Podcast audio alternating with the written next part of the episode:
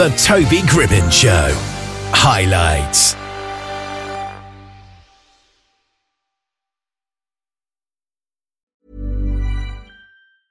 Hiring for your small business? If you're not looking for professionals on LinkedIn, you're looking in the wrong place. That's like looking for your car keys in a fish tank. LinkedIn helps you hire professionals you can't find anywhere else, even those who aren't actively searching for a new job but might be open to the perfect role. In a given month, over 70% of LinkedIn users don't even visit other leading job sites. So start looking in the right place. With LinkedIn, you can hire professionals like a professional. Post your free job on linkedin.com slash people today. Hey there, it's Michele Norris. I'm host of a podcast called Your Mama's Kitchen. When I travel, I'm usually looking for a way to find a taste of home when I'm not at home. And one of the things I love to do when I am at home is entertain. And Airbnb allows me to do that. When I was in California recently, I rented a house that had a great kitchen. And when we were sitting around the table, we're all thinking, we're in someone else's house. Someone could be in all of our homes as well. If you have a home, but you're not always at home, you have an Airbnb. Your home might be worth more than you think. Find out how much at airbnb.com/slash host. Brian Jay Jones is an American biographer primarily of American pop culture icons, and he's written the Jim Henson biography, one of his many biographies, which I've spent the last week or so reading, and he's with us now to talk about it. How are you doing today? I am doing absolutely great, Toby. It's so great to talk to you. Yeah. Now, first of all, why did you choose to write about Jim Henson? Were you a Muppets fan or Sesame Street fan, fan of his work? Yeah, no, I'm I'm uh, sort of you know Muppet generation 1.0 in a way because you know I didn't realize till I started researching it that the Muppets had been on the Jimmy Dean show back in the 60s and so on, but I was Sesame Street generation one.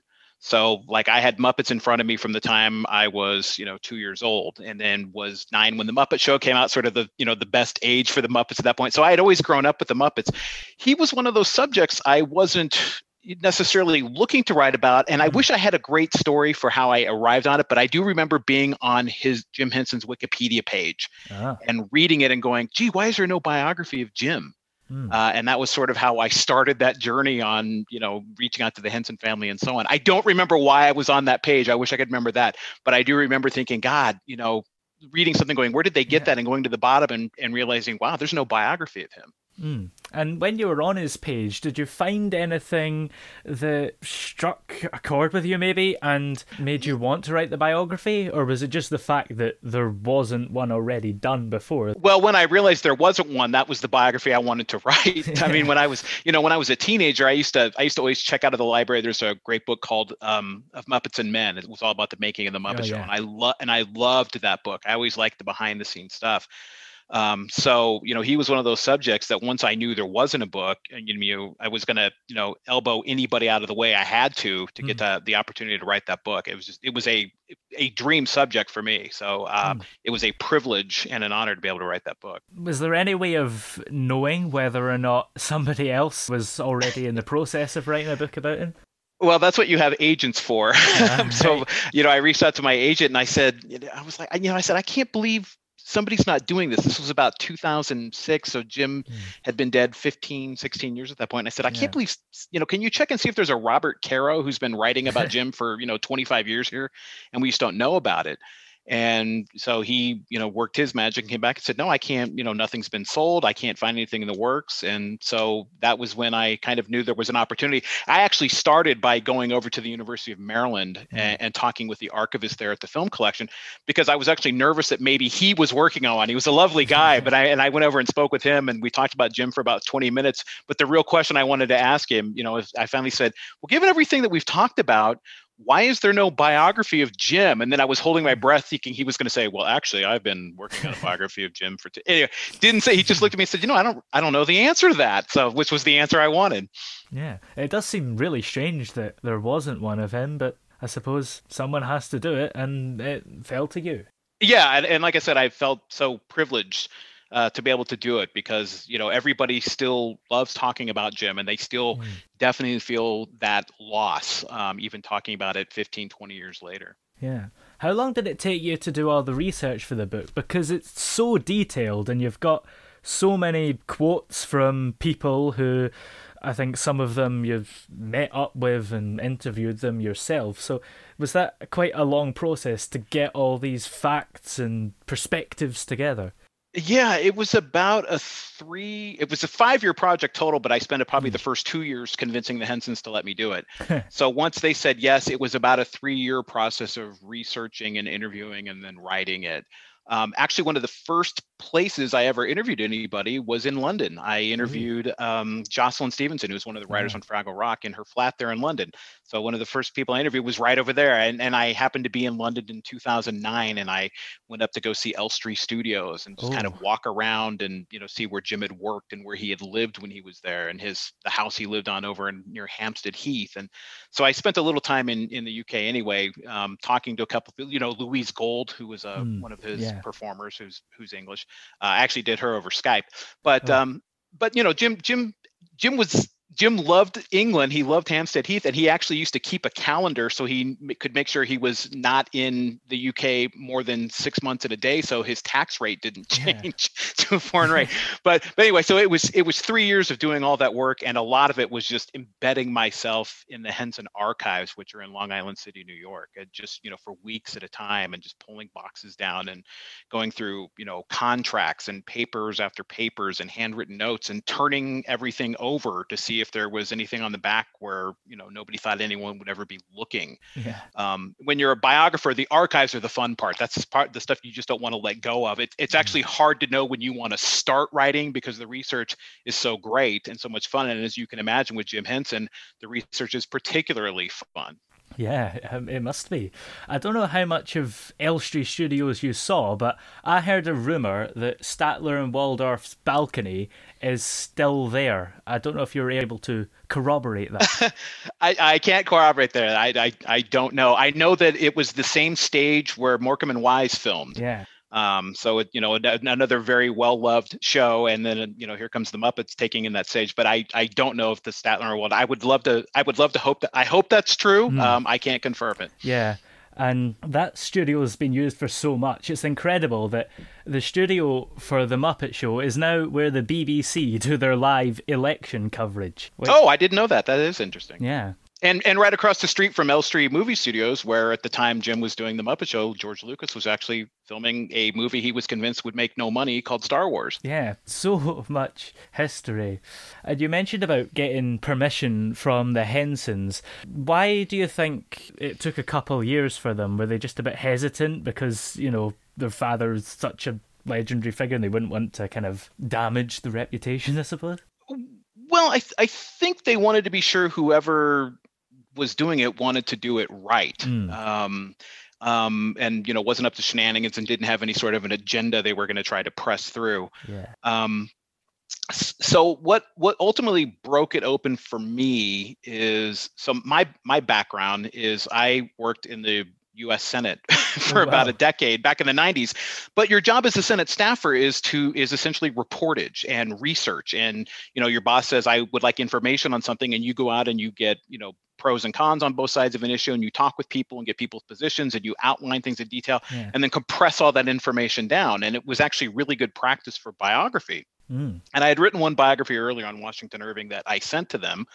Um, which I found out later they liked very much, and that did half of my job for me but but but the main thing I did that I think really made the difference is you know they're a Hollywood family, so I mm-hmm. wanted to audition for them at least as well as I could as a biographer, and it yeah. wasn't a movie I made. But I went down, I lived near Washington, D.C., and I went down to the Library of Congress and I pulled every newspaper article I could find on Jim when he was first breaking into television while he was still in high school mm. um, there in the Washington, D.C. area. So I pulled every newspaper article I could find about him and people talking about how, you know, he was 18 years old and people were calling him a genius already. Wow. Um, so I wrote just this, this mock chapter on Jim Henson at the University of Maryland and in Northwestern High School, making Sam and friends there at the local NBC station. It was actually very familiar for me to do because I lived there. Yeah. So it, you know, it felt like I was at home. And I sent them that chapter and I said, this is this is the way I would do this. You know, obviously I'm going to have more information if you let me do this. I can get more of Jim's voice into it and people who knew him. But this is the way I would do this. I, as a biographer, I view my job as trying to get out of your way. I want to try to let him tell the story as much as I can. This is the way I would do this. And when I sent that to them, that was immediately the moment they said, "We we get it. Now we see it. This is the way we envision this project taking place. Yeah. The way this is working." Lisa Henson had said to me at one time, "You know, if we don't let you do this because what I really needed was their archives. And mm. she said, if we don't let you do this, are you going to try to write it anyway? And I said, you know, I don't, I don't think I can because you guys, you know, it's like the end of Raiders of the Lost Ark when everything's in the warehouse. I said, you guys own everything. You know, Jim's papers aren't at the University of Maryland. Yeah. They're not at the University of Connecticut where the big puppetry program is. They're privately held uh, at the Jim Henson Company. You have to have their permission to access them. So I couldn't really do it the way I want to, and I and I loved you saying that you felt it was very detailed, and because that's the kind of information you can only get from sitting there embedded inside their archives. Yeah, absolutely. I never knew that you used to work in the Senate. That means that you definitely know what you're talking about in your tweets. Then sometimes, yeah, but I can get. To, I'm constantly running my mouth about the about the way that institution is run right now. Yeah, for sure. Now, when you were researching, did you find out any facts or really surprising information that just isn't on the internet anywhere at all? Well, I mean, on the personal side of things, um, I had no idea about Jim and Jane's relationship and mm. how sort of fractious that could be at times, and how you know Jim's probably biggest Achilles heel is he was not faithful to his wife. Mm. Um, I didn't know that. Most people who knew Jim did know that. Uh, everyone in the family knew that. Jane, his widow, was the first person who told me that. So it wasn't like some big secret. Um, but as someone on the outside, I didn't know any of that. So that was one of those issues that you, you know, you had to be delicate with because when I sent the early drafts into the Hensons, here was this stranger repeating these stories back to them in third person, which I'm sure was very odd for them. Yeah. Um, but to their credit, you know, they they knew about it and they thought I had handled it tastefully. So it, it stayed, you know, we, I left it in. That the, the, book was not authorized in the sense that they could torpedo anything that they didn't like. Um, but they, you know, I, I worked very closely with them. I wanted their input onto it. I really valued their involvement. I think it makes it a better book for that. Um, so that was one element I didn't know. The other things I didn't realize was just how Jim inherently knew that his work had value mm. from a hmm. very early age. Yeah. You know, very early on, he creates Rolf the dog for a commercial uh, for a Canadian dog food company. And they offer to buy Rolf from him outright uh, for a lot of money, you know, like six figures in the early 1960s. And Jim refuses to do that.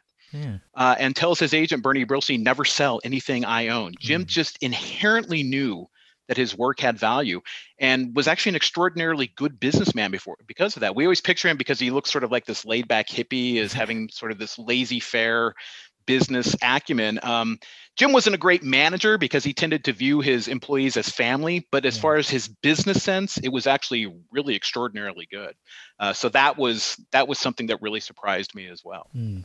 And Jane Henson died the year that this book was released, and Jerry Nelson the year before. Right. So, did they get the chance to have her read it, some sort of draft of the book? Jane did. Jerry didn't, ah. which makes me very sad. Um, Jane had a chance. Like Jane was. Jane was actually one of the first people I even interviewed, and I think I yeah. sat with her for something like seven and a half hours, and she was just she was a pistol.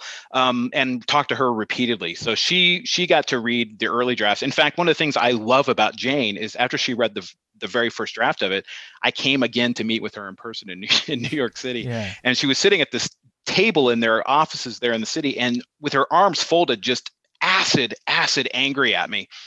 And and I said, uh, you know what what's wrong? She said, you made me sound too damn important. and and I said, Jane, you know, I've I've watched your videos. I've watched tapes of your performance. There's a reason Jim chose you as his first partner. Forget marrying you. There's a reason you were first partner. You're really good at this. Uh, and so I finally was able to talk her down, and you know, I left I I left all of that stuff in there. But she was, you know, she was she was very modest about it. She knew she was important, but she was very modest about it. But boy, she, after she read that first draft, she came right up out of the chair uh, but then calmed down afterwards and was very funny about it. So, so I was really glad she got to read it. Jerry, I wish had had an opportunity to. Um, I hadn't finished it at the time Jerry passed. Yeah, and some people who did read it included Frank Oz and Dave Goelz and Fran Brill, who've put in their own kind of comments on the book. How does it feel to get positive comments from people who knew Jim so well? It feels great because um, you know, this was a project that when I was researching and writing, I would wake up every morning and look at myself in the mirror and say out loud to myself, "Do not mess this up." Yeah. Um, because it's it was important. I mean, not just to me, but to people who know Jim and to Jim's legacy. And you know, it was a story I wanted to get right. It was a story I wanted to be fair about. It was a story I wanted to do justice to. So it made me really happy when people who worked with him, who had spoken with me and knew what I was up to, but who, when they read the final product, eh, Dave Goelz, for example, is, is, lovely. He'll he'll email me every year and say, "I just read it again, and every time I read it, I learn something new. It's just great." So I I love hearing that. Um, David Lazer, who was Jim's producer, who I didn't get the opportunity to interview in person um, because he was he's ill and he's hard to reach. He's down in Florida. I actually got a note from him mm. after the book came out where he said, "Brian, you got him." You got his essence, which I just absolutely loved. So that makes me very happy because again, when you're a biographer, you're you're trying to view their, especially with a creative type. Let me, let me say this. Um, when you write about creative people, you're trying to view their work through the prism of their life and their life through the prism of their work, which is a mm-hmm. very delicate dance. Um, so it makes me very happy that people think that I got him, and you know, warts and all in some places even. Uh, so I, th- that makes me extraordinarily happy to know that. Yeah, a lot of people sometimes compare Jim Henson to Kermit the Frog himself, and others say that Rolf is probably his closest character. Do you think that his personality matches any of the characters he did for maybe people to kind of get a picture of what he was like? Great question. So I, I think I think I think later in his life, Jim was most closely aligned with Kermit. Um, mm-hmm. And I think the reason we all think that is because Kermit's the eye of the hurricane. Yeah. And Jim himself was always the eye of the hurricane. And uh, Kermit gets a little more wigged out than Jim does. Jim never really blows his cool the way Kermit can. That's one of the things makes Kermit so funny. Mm. Um, but you know, he's the eye of the hurricane. And Kermit at one point says, "Everyone thinks I'm not crazy, but I'm the one that hired all these guys." Yeah. I, I, think I think Jim would say that was a fair cop for him. He hired all these Muppet maniacs.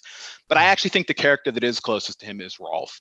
Um, yeah. Rolf is a little more laid back. He's a little more homespun. Kermit was Jim's ability to be snarky um, which Jim himself really was not. So I think with Kermit on his arm, he could do that.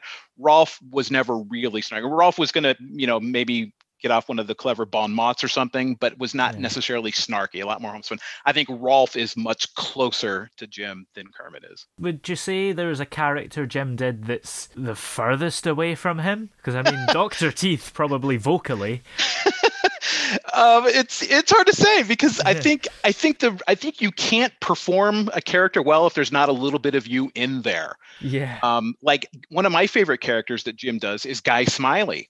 Yeah. Um, and you might think, well, that's not really Jim, but Guy Smiley is actually Jim, like an amped up version of Jim, like who mm. whatever game you're playing is the greatest game there is to be playing. You know, that's that's kind of Jim's. For, even the Swedish Chef, there's a little bit of Jim yeah. in that, which is kind of let's just go nuts. Mm-hmm. Um, and then you take a character like Cantus from Fraggle Rock, and that character right there is Jim. You know, again, the very low key, um, you know, says very clever, interesting things that you're not precisely sure what they necessarily mean, but they yeah. sound very deep and interesting.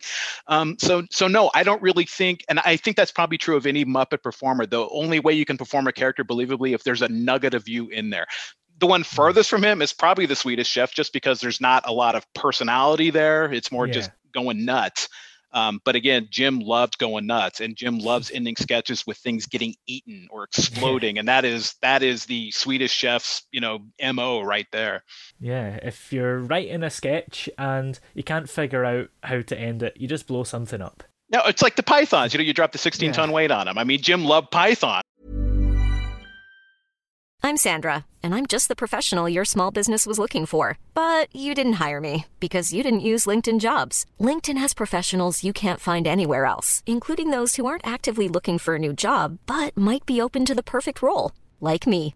In a given month, over 70% of LinkedIn users don't visit other leading job sites. So if you're not looking on LinkedIn, you'll miss out on great candidates like Sandra. Start hiring professionals like a professional. Post your free job on linkedin.com/people today. Millions of people have lost weight with personalized plans from Noom, like Evan, who can't stand salads and still lost 50 pounds. Salads, generally, for most people, are the easy button, right? For me, that wasn't an option.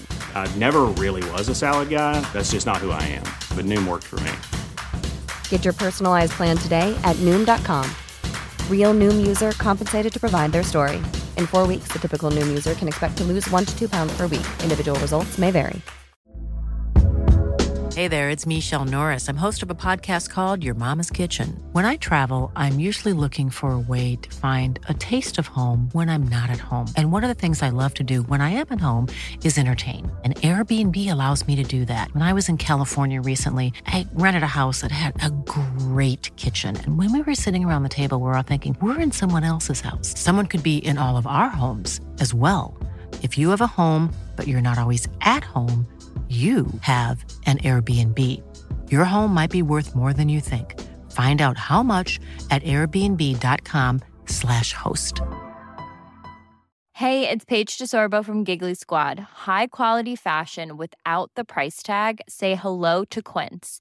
I'm snagging high-end essentials like cozy cashmere sweaters, sleek leather jackets, fine jewelry, and so much more. With Quince being 50 to 80% less than similar brands and they partner with factories that prioritize safe ethical and responsible manufacturing. I love that. Luxury quality within reach. Go to quince.com slash style to get free shipping and 365 day returns on your next order. quince.com slash style. And I think because they had they had the same mentality whether we can't figure out how to end the sketch, we're going to drop a 16 ton weight on you, or a monster will appear and eat you. Mm-hmm. Either either one worked. Yeah, Another thing that surprised me in the book is Sesame Street was such a big part of his career and what a lot of people remember him for, but he only spent about a week or two a year actually filming his stuff for it. Yeah, they did what they call the inserts. Mm. Uh, all those little Muppet segments of letters and numbers or interacting with children. Um, they would they tended to go in for about two weeks a year and just knock all those out at one time. Yeah. Mostly because Jim's schedule was just so crazy, especially during the Muppet Show era when he was in the UK half the time. Mm-hmm. Um, but it was important to him. He always made sure he had time to go back and do it um, he was, you know, he was very actively involved in the development of Sesame. He wasn't. I, I always see people talk about the founder of Sesame Street. So yeah. Jim wasn't really that, but he was. He was the person they knew they had to have to make Sesame Street work. Um, and it came at a point in his career when Jim was doing all sorts of it. The, the 60s is such an interesting period in Jim's career because he's got so many different balls in the air. Um, you know, he's trying to open sort of an adult themed nightclub at one point, oh, yeah. and he's making he's making a film like Timepiece, and he's doing you know The Cube, this sort of esoteric Twilight Zone kind of thing, and he's doing documentaries, and the Muppets are on the list of many things that he does, but Jim isn't quite sure where he wants to land. And then Sesame Street comes along in 1969, and he goes all in because mm-hmm. part partly because he he liked that Sesame Street was making TV matter. Jim loved TV, and that was at the point when Neil Minow was calling TV the vast wasteland. Uh, Jim loved TV, and it was great to him that TV was going to matter. But he also really believed in that mission as well, uh, in educating kids and talking directly to kids. He really liked what Sesame Street was doing, so he was all in very early on and doing what we call the Baker films, which I was, you know, three when Sesame Street first one on there, and I yeah. loved the Baker films with the guy falling down the stairs. So so Sesame Street was really important to him, but but that's kind of the moment too. It it in a way defined him then as the puppeteer, which wasn't necessarily what he wanted to do with his career. But once that mm. happened, again, he was all in on it. Uh, he, you know, he became Jim Henson puppeteer. Even as once we got the success of the Muppets in place, that's when he starts reaching out to do things like the Dark Crystal and Labyrinth, and sort of pushing those boundaries. Then to go back, going back almost to the way he looked in the '60s, in a sense. Yeah, with Sesame Street, he was kind of being profiled as this kids entertainer. How hard do you think it was for him to kind of get that perception away from him? Well, I I, th- I, think it was hard, and I hmm. think it was a little frustrating for him uh, to again not just to be pigeonholed as a puppeteer, yeah. but as a children's puppeteer, because Jim never really thought of himself as a performer solely for children. Um, one of the things he was always trying to pitch and make clear when he was proposing the Muppet Show is the, the term he kept using is family entertainment, meaning, yeah. you know, there's going to be, there, there might be a joke that's going to go over the heads of the kids, but the adults will get it. Yeah. And, you know, it was one of those, that was one of the things that made the Muppet Show great was that it worked on so many different levels.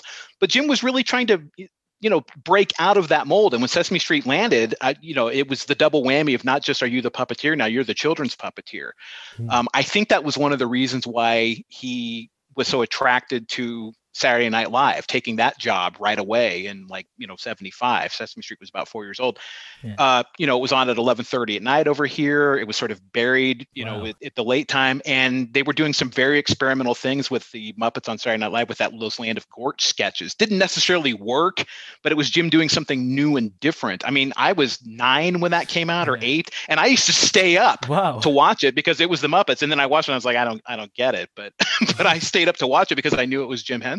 Are shows on really late in America? Because all these late night shows seem to be on at half eleven, and nothing's on the TV at that late over here. Right. Yeah, and it it it, it was yeah very very late, and so they were trying to get away with some. It was a time when yeah. you could experiment some some things, and Saturday Night Live, I mean, didn't look like anything else at the time, especially too. So yeah. Now, The Muppet Show is coming to Disney Plus this week, finally. Do you have any favourite episodes that you'd recommend to people who are maybe discovering it for the first time? So I love. There's a couple that I love, and there's a difference between which ones are the ones you should watch right away versus the ones that I love. I mean, make yeah. that disclaimer first, but I love the Steve Martin episode. Oh, Steve oh, yeah. Martin is one of those guys that really gels with the Muppets, and that's one of those episodes that was filmed live in the sense that when he's performing on stage and you hear people laughing, it's not a laugh track. Oh. It's actually the Muppet performers audibly cracking up while Steve Martin's performing. So oh, watch yeah. that one, and the laughter you hear is actually the Muppet performers laughing, not a laugh track. Um, I love the episode with Mark Hamill where we get the Star Wars crossover. Oh yeah. Um, and Jim ended up working later on with George Lucas. Uh, Yoda is a creation, a joint creation of Jim Henson and George Lucas, as performed by Frank Oz, but yeah. uh, it was the Henson Company and the Lucasfilm. The Harry Belafonte episode I always recommend because um, it's very important to Jim. Mm. Uh, that episode was one. Of, he, first of all, he loved Harry Belafonte. When he and Jane went out in one of their very first dates, they went to a Harry Belafonte concert. Mm-hmm. Uh, so Jim's relationship yeah. with Harry Belafonte went back further than Harry's did with Jim. um, but um, but there's a really wonderful moment in there called "Turn the World Around," uh, and it's all oh, about yeah. the earth and the sea and the sky. And uh, after Jim passed, Harry Belafonte performed that song at Jim's uh, memorial service. So so it, it's one of those when you're watching it, it sort of has a full circle um, ending to it if you know that mm. that was performed later. But a, a beautiful episode, uh, a really important message to Jim. It sort of embodies his own view of his work and his own view of the world as well. So that's that's another sort of must watch. Elton John, oh, I can yeah. never not say enough about Elton John. Alice Cooper makes a surprisingly fantastic appearance on the Muppet Show. Uh, very silly. People didn't know what to expect out of Alice Cooper with that fantastic episode there. Lots of really great episodes. Gene Kelly is a great episode. Um, there's just you really can't go wrong. If you would ask me my top five episodes, I tell you there's 120 episodes on it. Yeah, for sure. Now you yourself have written other biographies, of course, including George Lucas and Dr. Seuss. Do you like to stick to creative people? I, I do. Um, now they happen to all be men, um, and that was not intentional. I would love to write a woman's story. I'm working on trying to find the right subject that I fit for as well on that. Mm-hmm. But um, I love the creative game changers, um, the people who you know break open their chosen genre in ways people hadn't thought of. And even my first book, which is Washington Irving, is kind of in the same zone there. Irving was our first American short story writer, actually kind of invented viral marketing in 1807 oh, without wow. really knowing what that, that that was the word for it. Um, but so I, I love I love writing and learning about the creative process. I was one of these kids and then adults who was like always would watch the behind the scenes featurettes on anything. Oh, How does stuff work? I love knowing that. And so I really love the, you know, to be the fly on the wall when the creative process is going on and just writing about and learning about these, you know, big creative game changers is uh, is my shelf, which I didn't realize I had. My editor used that term with me and I didn't realize, yeah, I have a shelf and that's it. Yeah, The Muppets is probably the best thing to watch the behind the scenes of, although there doesn't seem to be much of it. I think these days Disney are very secretive about revealing that the Muppets are actually puppets. Yeah, the you know the the DVDs of the Muppet Show actually, I think the season three DVD has the making of the Muppet Show featurette on it, the Oh, 90 yeah. minute of Muppets and Men. So you can see that there. I'm hoping Disney will drop some of those little bonus features on as extras Yeah, on there. I you know Jim Jim was never precious with the process. He didn't have any problem going on, you know, go to YouTube and and and type in Jim Henson Johnny Carson and you see him on Johnny Carson with Kermit the Frog on his arm. you know, Jim didn't have any problem with the puppeteer being seen kind of ahead of his time in a sense uh, because now we see that in The Lion King and Avenue Q and so on and we don't even think twice about it. But Jim, it never really bothered him. Now, Toby, what's your favorite episode of The Muppet Show? I don't know. I kind of like the Kenny Rogers episode because of the music and stuff. Yeah. I like the lime and the coconut and the joke at the start when Kermit's on the flying trapeze and he's like, "Don't push me hard." What? Push me hard. and the subject of talk shows, I think maybe the reason Jim Henson did it and it hasn't been done since is maybe that everybody knew Jim Henson, but not many people know Steve Whitmire or Matt Vogel that aren't Muppet fans, really. Yeah, I mean, you. It, that's a good point, and it's it's interesting. So Frank Oz did the documentary Muppet Guys Talking a couple years ago, um, where it was sort of what we consider the cl- you know the first generation, the the you know Star Trek the the original series, so to speak, of Muppet performers. you know, it was Frank and it was you know Dave Goelz and so on. So so I think we tend to know those original performers. I, a lot of Muppet fans know the names of the performers, but you're right. There's there's Yeah. not uh, they don't make the rounds. And yeah, Steve's not on a talk show. Matt Vogel isn't on the talk show with Kermit on his arm talking. I yeah, it, it'd be interesting to see if they decide to do something like that. I'd watch it. Yeah, it would be certainly interesting. I don't know. So this station is based in Blackpool, so a lot of people might be interested in the fact that the Muppets actually lit up the Blackpool lights for was it the 100th anniversary of it? I think so. Um, that is a memory to this day that Dave Goelz, who does Gonzo, still lights up at. Yeah. He loved coming. Jim loved coming up there. He loved the lights. He loved the whole show. He loved the pageantry. That was right up Jim Henson's alley. Dave Goelz still vibrates talking about how exciting that was and how much fun it was. So, uh, so yeah, that was one of those one of those trips that Jim was really excited to make. He was also at uh, at the Queen's uh, 25th, I think uh, was when that came out. Anyway, uh, Jim Jim sort of made the rounds on all the all the ceremonies there in the UK. He really Yeah. loved living there and being a part of the community. But boy, those Blackpool lights, like I said, Dave Goelz still to this day just loves uh, the Oh, wow. memories of that that. Yeah. How many ski holidays did Jim Henson go on? Because I should maybe have another read of the book and tally them all up. I, you know, great question. I've never counted that. And and don't forget, there's also the hot air balloon holiday at Oh, one yeah. point. There's the charter the yacht holiday at one point. Um. I love that his daughter Heather, um, the youngest daughter, always talks about how you know he was very simple in some ways, and then when it came to vacations, he could be completely over the top, which is which is certainly true. And you know, rent, renting hot air balloons so everybody, you know, all the Muppet performers and their friends can go hot air ballooning over the you know the French Alps. Oh yeah. Uh, that's a very Jim Hensonish vacation. But no, great question. I didn't actually count them up. And they were never more than a few days because he was always working on something. So busy, yeah. Yeah. The Dark Crystal and Labyrinth didn't really have a great reception to start off with. At the time, did you enjoy those films or have you grown to enjoy them? You know, I, I, so I, I saw them both in the theater. Lisa Henson's so funny. I told her, I, I think part of my cred for it was I, I actually saw Labyrinth in the theater. I was a freshman in college, Oh. and her funny response was, "Oh, you were the one." um, so you know, I mean, they're they're they're very funny about it now. But the, at the time, Jim was very hurt by the fact that nobody really got it. Yeah. and nobody saw it. Dark Crystal, I did see in the theater as well. Um, as I told Lisa Henson, I was part of their problem. Um, I think I was 12 when Dark Crystal came out, or 13, and I came out of Dark Crystal scratching my head Hmm. because Jim, it was something so new and different. I wasn't ready for it yet. Uh, like I said, I was part of their problem. And poor Jim, when he's out promoting the Dark Crystals, is spending half of his time Yeah. answering the question, "Where are the Muppets? Where are the Muppets?" Um, we weren't ready to let him grow up in a sense and so he's you know he's still doing these these really incredibly innovative things one of the wonderful things about dark crystal and labyrinth as well although there, although it's got a little bit more of uh, you know flashy effects in it Mm. everything in dark crystal is built Yeah. Um, you know, there's no CGI in Dark Crystal. I think there's a sky that's laid in at one point, Yeah. but for the most part, everything you see on screen in Dark Crystal exists. And everybody talked about how you could walk through the set and go around the back, and the backside of the sets was finished.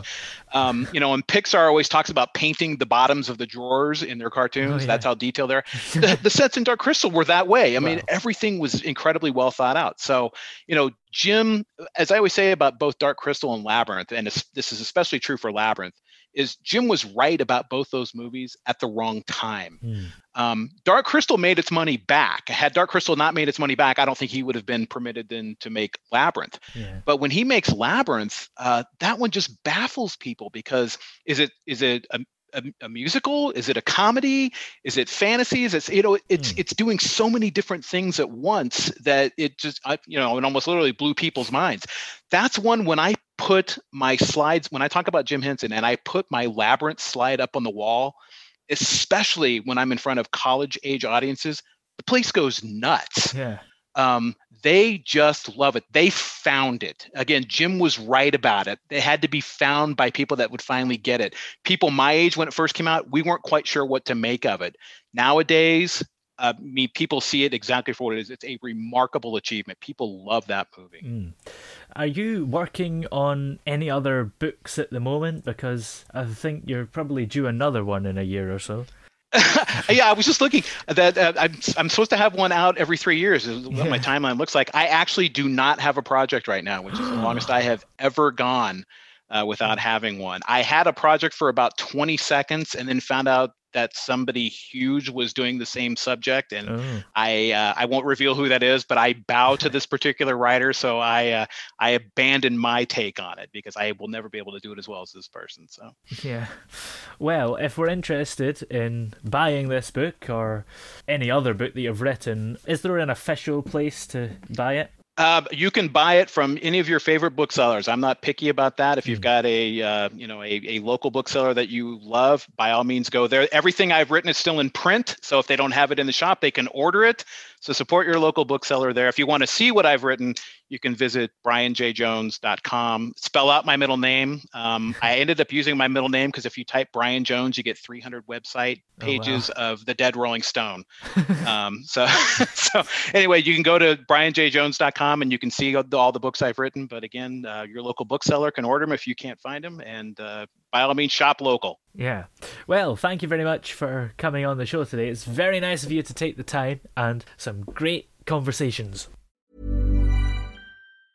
Mom deserves the best, and there's no better place to shop for Mother's Day than Whole Foods Market. They're your destination for unbeatable savings, from premium gifts to show-stopping flowers and irresistible desserts. Start by saving 33% with Prime on all body care and candles. Then get a 15-stem bunch of tulips for just $9.99 each with Prime. Round out Mom's menu with festive rosé, irresistible berry chantilly cake, and more special treats. Come celebrate Mother's Day at Whole Foods Market. Even when we're on a budget, we still deserve nice things. Quince is a place to scoop up stunning high-end goods for 50 to 80% less than similar brands. They have buttery soft cashmere sweaters starting at $50, luxurious Italian leather bags, and so much more. Plus, Quince only works with factories that use safe, ethical, and responsible manufacturing. Get the high-end goods you'll love without the high price tag with Quince. Go to quince.com slash style for free shipping and 365-day returns.